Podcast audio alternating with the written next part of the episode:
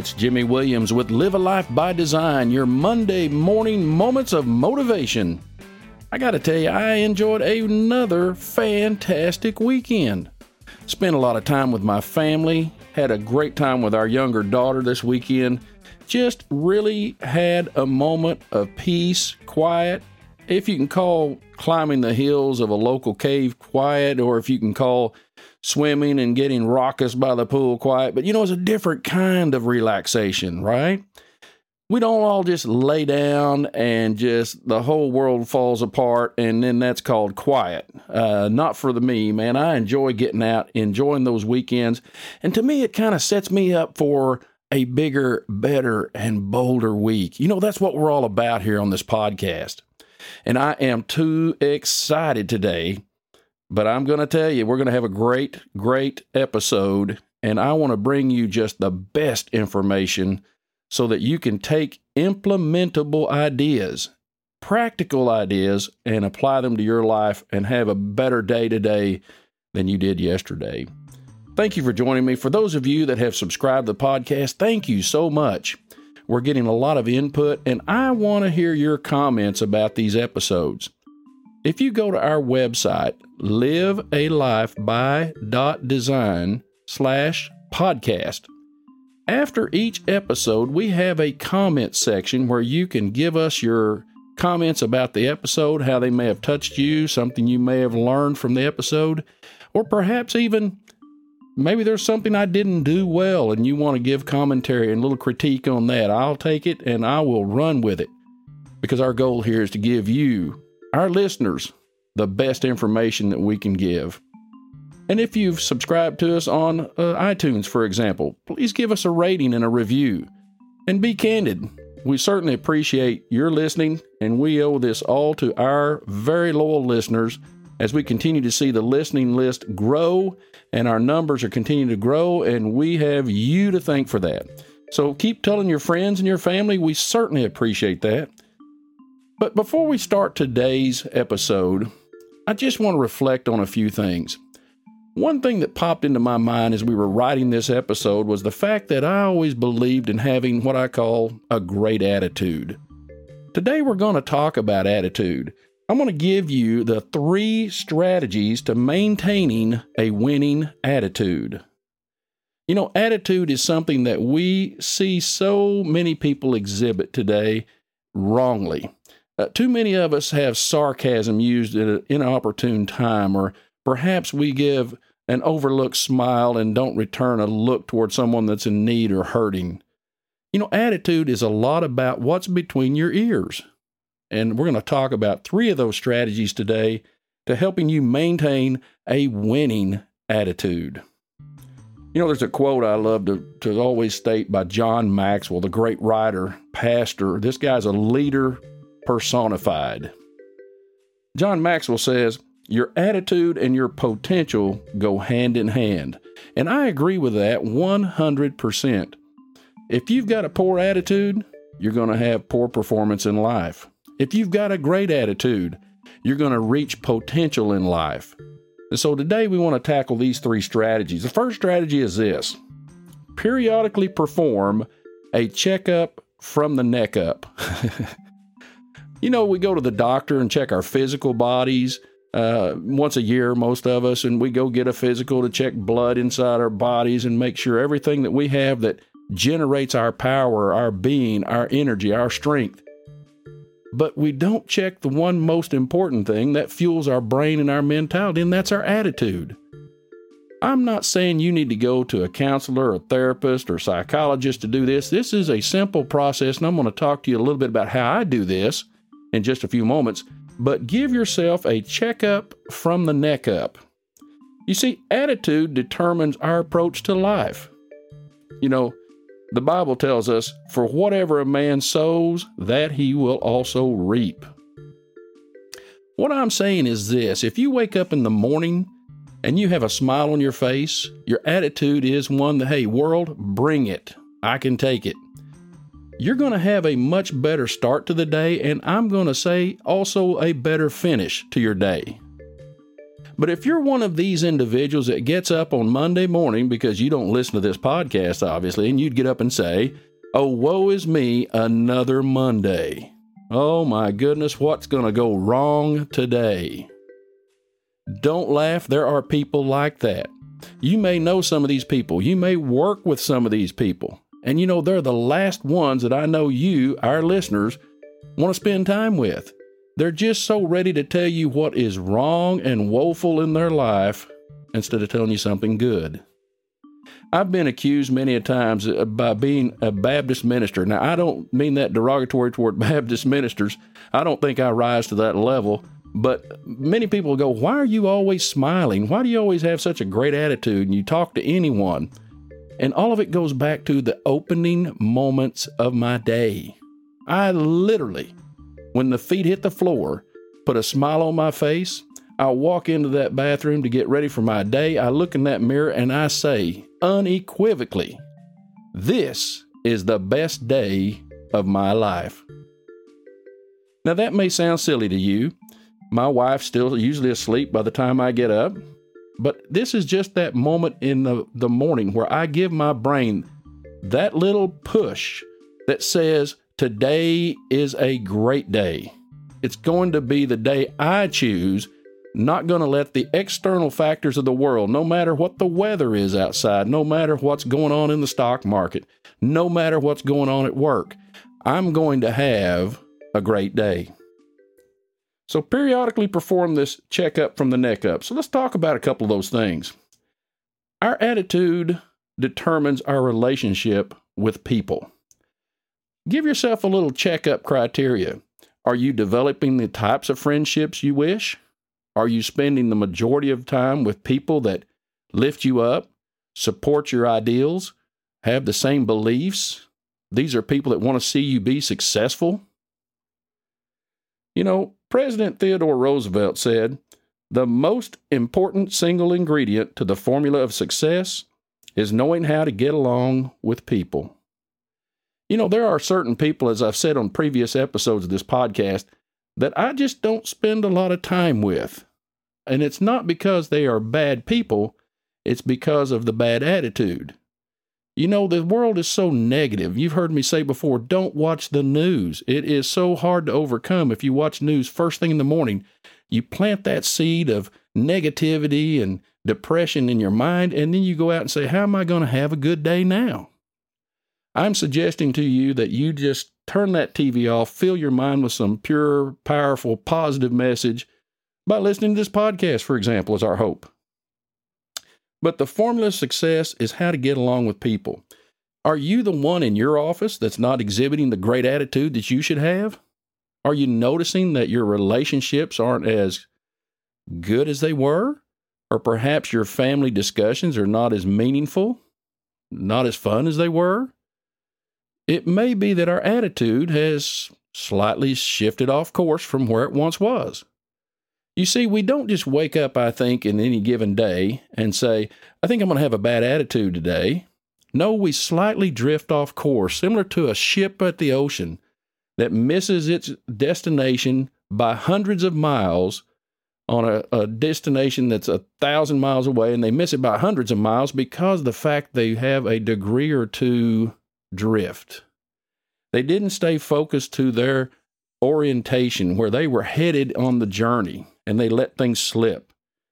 You know, our attitude is often the only difference between success and failure. There are many, many brilliant people in the business world. I am fortunate to deal with a lot of individuals that have a tremendously high IQ. You know, intelligence quotients. But I will tell you, I hope that our daughters and the people on my team that I work with every day that are hardworking, great people, great attitudes, I'm hoping they have what I call a very high AQ or attitude quotient. You see, that is one of our four attributes at Compass Capital Management. It's kindness. An attitude of kindness is one that attracts others. I hope that you understand that an AQ will always overcome a high IQ. You see, you can have some of the most intelligent people on the planet working with you, and still not want to spend any time with them. So, a high AQ or attitude quotient is that type of person that brings out the best in the team, brings out the best in you. You know, a high AQ by your children brings other children into your midst of your home, and they have typically have high AQs. Birds of a feather, if you will, gather one together. I'll never forget this story once of a Yale University president as he was discussing with a former Ohio State president the reasons to be kind to the student body.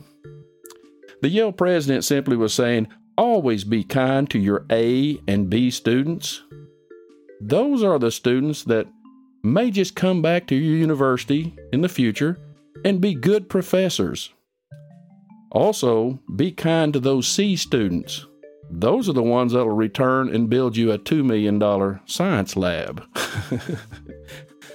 You see, it takes all of us on this planet pulling together in harmony, being kind, and also having a great attitude to make this planet really move forward.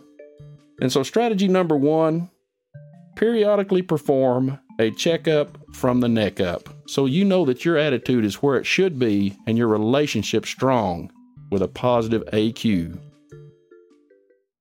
Strategy number two Stop comparing your backstage to others' front stage. Well, Jimmy, what do you mean by that? You know, often we see people that, you know, got it all together. They have money, success, fame, confidence. They've got the world turning at their pleasure. And here we are grinding it out every day. It just feels like we're on the salt mines. We're down in those mines just digging every day. We don't see daylight. We're not seeing progress in our savings. We're not seeing progress in our family relationships. We're not growing our friendships. You know, that kind of person that makes everything look easy and we're working so hard.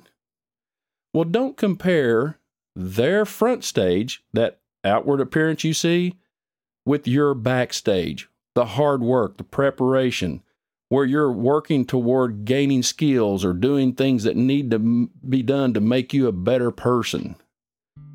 You know, I have a friend of mine named Jim. Jim's now deceased. Jim started life very poor. His family didn't have much in means in terms of assets, but he had a loving father and mother that taught Jim and his sister what hard work and honesty could provide in life. Jim went on to be a very successful businessman. He owned several several acres of land. He had many businesses worth millions and millions of dollars. But one thing Jim did focus on was his children. And during this time of increasing his wealth, he spent a quality amount of time with his children. And his two children, he thought, would grow into the company business, that the family business he was in. They didn't show an aptitude toward the business and didn't show a desire to want to learn. You know, this was disappointing for Jim, but he understood not everyone wants to do something that their parents have started, and he got that. But what happened in life was is he had all the outward appearances of success. If you saw him, talk to him on the street, you would swear that life was easy for Jim. Now let me give you his backstage. Jim's health was suffering when he was a younger man. His first heart attack came when he was a mere 47 years of age. His two daughters, his two daughters that didn't want to be in the business were given opportunities for good educations at universities, highly rated at that. They declined those. He also had the opportunity given to them to learn different skills, and they declined. You see, they simply were not involved in creating a better world. Matter of fact, they got into other things that were not so positive. Facing drug addictions, failing in every business that they ever started, and generally just relied upon their parents their entire lives. Jim, I would say, was disappointed not in his children, but in the behaviors they portrayed. You see, his front stage of all that success looks real appealing. But would we want to be in Jim's shoes with all the backstage issues that he's dealing with? Not sure that I would. And I often read biographies of many famous people that live in California, for example, and they may be movie stars. And you know, on the front side, it appears that when they get out of that limousine and the dress is all glittering and they're on the red carpet and they're getting out at Hollywood for some movie preview, and we all look at them in awe and just say, wow, they've got it all together. When the truth may be known that they're dealing with demons of which we would never wish to tackle. So, what you don't see, though, of all of these people are those backstage failed attempts, those disheartened days, the trials they faced maybe as children or are facing now as adults. It's just one of those things in life we have to think about that tells us we can't compare what we're walking through now in our backstage and how we're dealing with life's troubles to someone else's front page. Their front page is looking glittery. Let's talk about one of these people. You'll know this individual when I get through describing this story. It was late one afternoon, and a skinny young man runs down the steps at his local school to check out the bulletin board by the gymnasium. His heart's pounding as he looked at the list and would determine if he realized his dream of making the high school back- basketball team would be a reality this year. He read the list again and again, each time with the same result. His name was not there. He had failed again. That day, that moment changed his life. For the next year, regardless of the weather, he practiced four to six hours every day in a park about a mile from his home. Many nights he was alone under the moonlight practicing every move, every shot that he needed to make next year's team. You see, the ending is a happy one. He did make next year's team at his local high school. And that player went on to become one of the greatest basketball players of all time. And of course, I'm talking of Michael Jordan. Number 23 of the Chicago Bulls. He didn't sit back and say, Woe is me, I didn't make it. He didn't give up. What he did is he knew within his heart, his attitude, that he was going to conquer whatever it needs to be to get to that team. That was his goal. He was not going to deviate from that goal. And so, what, what's the valuable lesson to be learned from the Michael Jack, uh, Jordan story?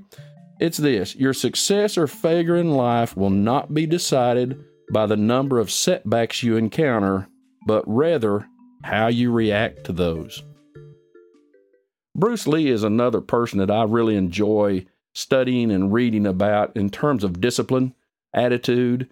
He could execute his martial arts moves so fast that he had to slow them down so the cameras of Hollywood, when making a movie, could capture them for you and I to enjoy. His martial art movements looked fluid. He had a statement of, be like water. You see, no one watched him, though, as he practiced one punch a thousand times, but millions of us watched him as he threw one powerful punch. You see, his backstage was work, attitude, dedication, continuing working and refining his skills we only saw, after hours of practice, that few minutes on the screen where he was doing what he loved to do. He was being the person he was born to be. And he had a quote that I really love too. Bruce Lee said, I fear not the man who has practiced 10,000 kicks once, but I fear the man who has practiced one kick 10,000 times. So, number two, Stop comparing your backstage to others' front stage. Your path is different. Your attitude should be your best attitude to accomplish what you want to accomplish in life and not compare your best efforts to anyone else. Compare your efforts today to the same efforts you put in yesterday. Make today far better than yesterday. And all we need to do is grow 1% better today than we did yesterday. In one year's time, we're more than 300% better as a person in our skills, our vocabulary, our education, whatever it is you do, you will be that much better. Item number three, or strategy number three, is this develop an attitude for gratitude. I will tell you, one of my pet peeves is being around people that have a very poor attitude for kindness that has been shown them.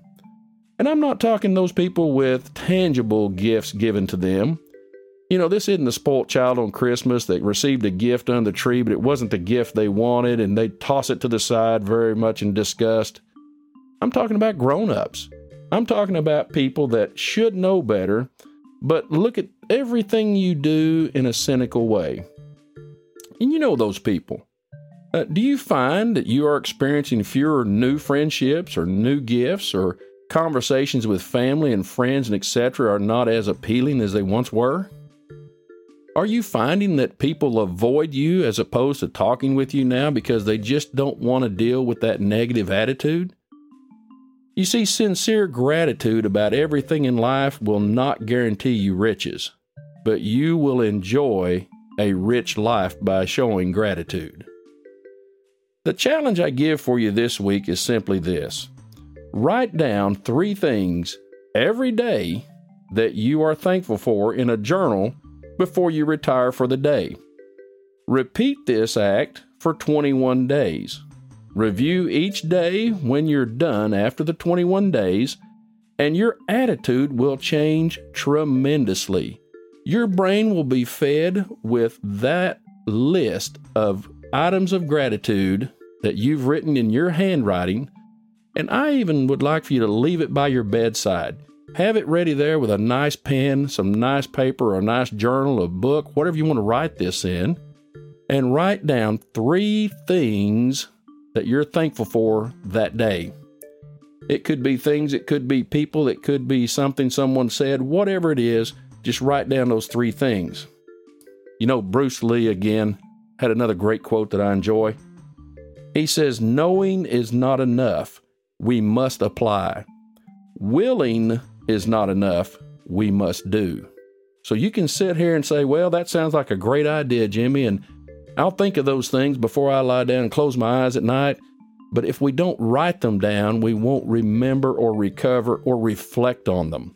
And those are the three steps remember, recover them, and reflect. That is the key to changing the attitude because you're feeding that pure, positive, and powerful message to your brain. You know, this week I want you to do a couple of things. As we reflect on these three strategies, you know, first and foremost, always remember that your attitude and your potential go hand in hand. So perform a checkup from the neck up as your first strategy. Strategy number two, stop comparing your backstage to others' front stage. And strategy number three, if not the most important one, develop an attitude for gratitude. And this week, pay particularly close attention to your attitude. Be honest with yourself. Provide something you are grateful for in the podcast comments section at livealifeby.design slash podcast. We would love to hear what you have to say. And join us next week as we discuss the secret formula to defeating fear. Until next time, go out and live your life by design. You can get a complete transcript of today's show online at livealifeby.design. If you like the show, please tell your family and friends about it. Also, we would be very appreciative if you would leave a review of the show wherever you listen to podcasts. This has been a Life Master Key production. The program is copyrighted by Jimmy J. Williams and Company, all rights reserved. Our recording engineer is Happy Design Company. Our production assistant is Amy Cotton. Our intern is Brinley. Thank you, and we'll see you next week here on Live a Life by Design.